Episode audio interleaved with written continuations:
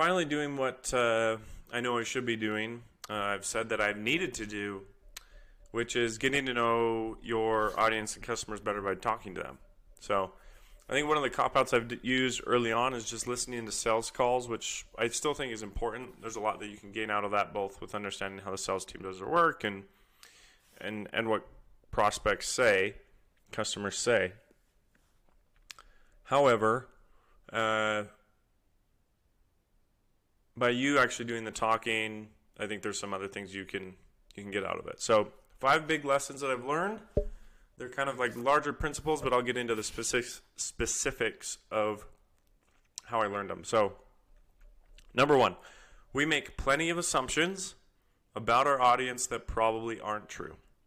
And the only way that you're going to understand whether they, you know, are untrue or not is by talking to them. So Case in point with mine, right now we're spending a lot of time talking to customer success and support people, trying to understand that space. And an assumption that I think I erroneously made was that I overestimated the amount of content online that they are consuming related to their job function.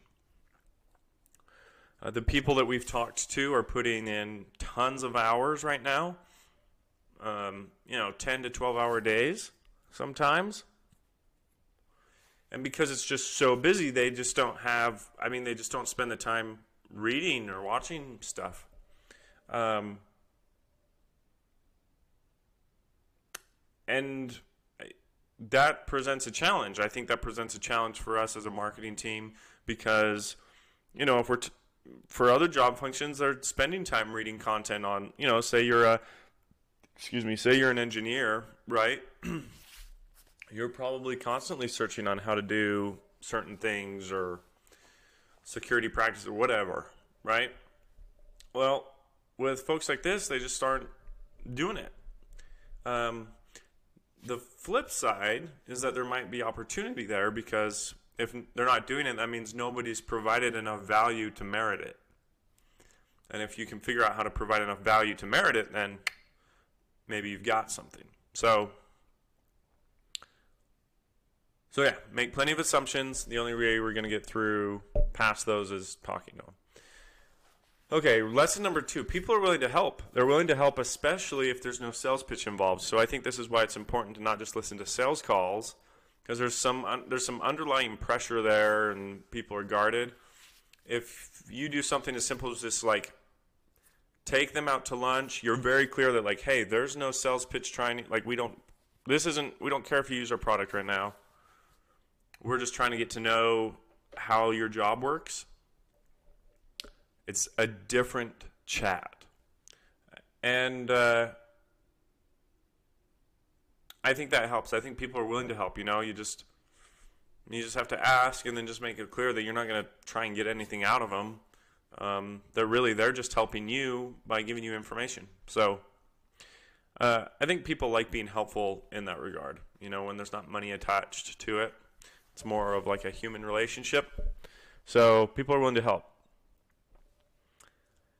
All right, effort number three. Uh, I guess this is sort of related to point number one, but our efforts to personalize our content for our folks might actually show how out of touch we are with the market. Isn't that weird? So, kind of goes back to assumptions. So let me let me walk through another assumption that we made that was wrong and you know if we personalized it this way.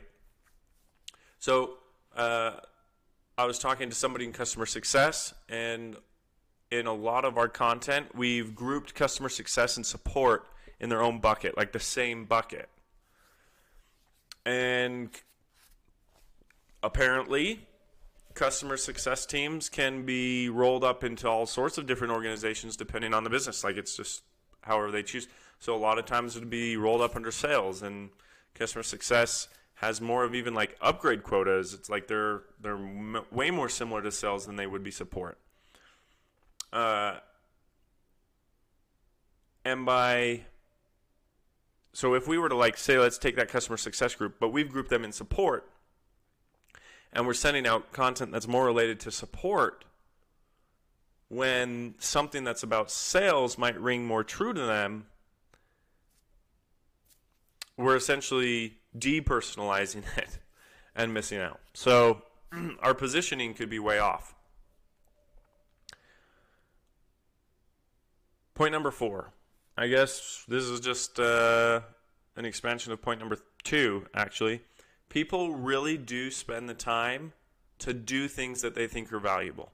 So, in these conversations that I've talked to with the customer success folks, they're so busy because they that's they feel like they know what they need to do.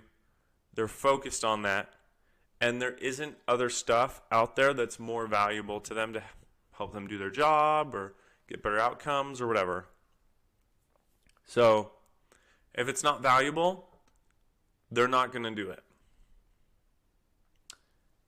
And uh, an interesting point. This was this one's a more specific one, so I guess it's not a broader lesson.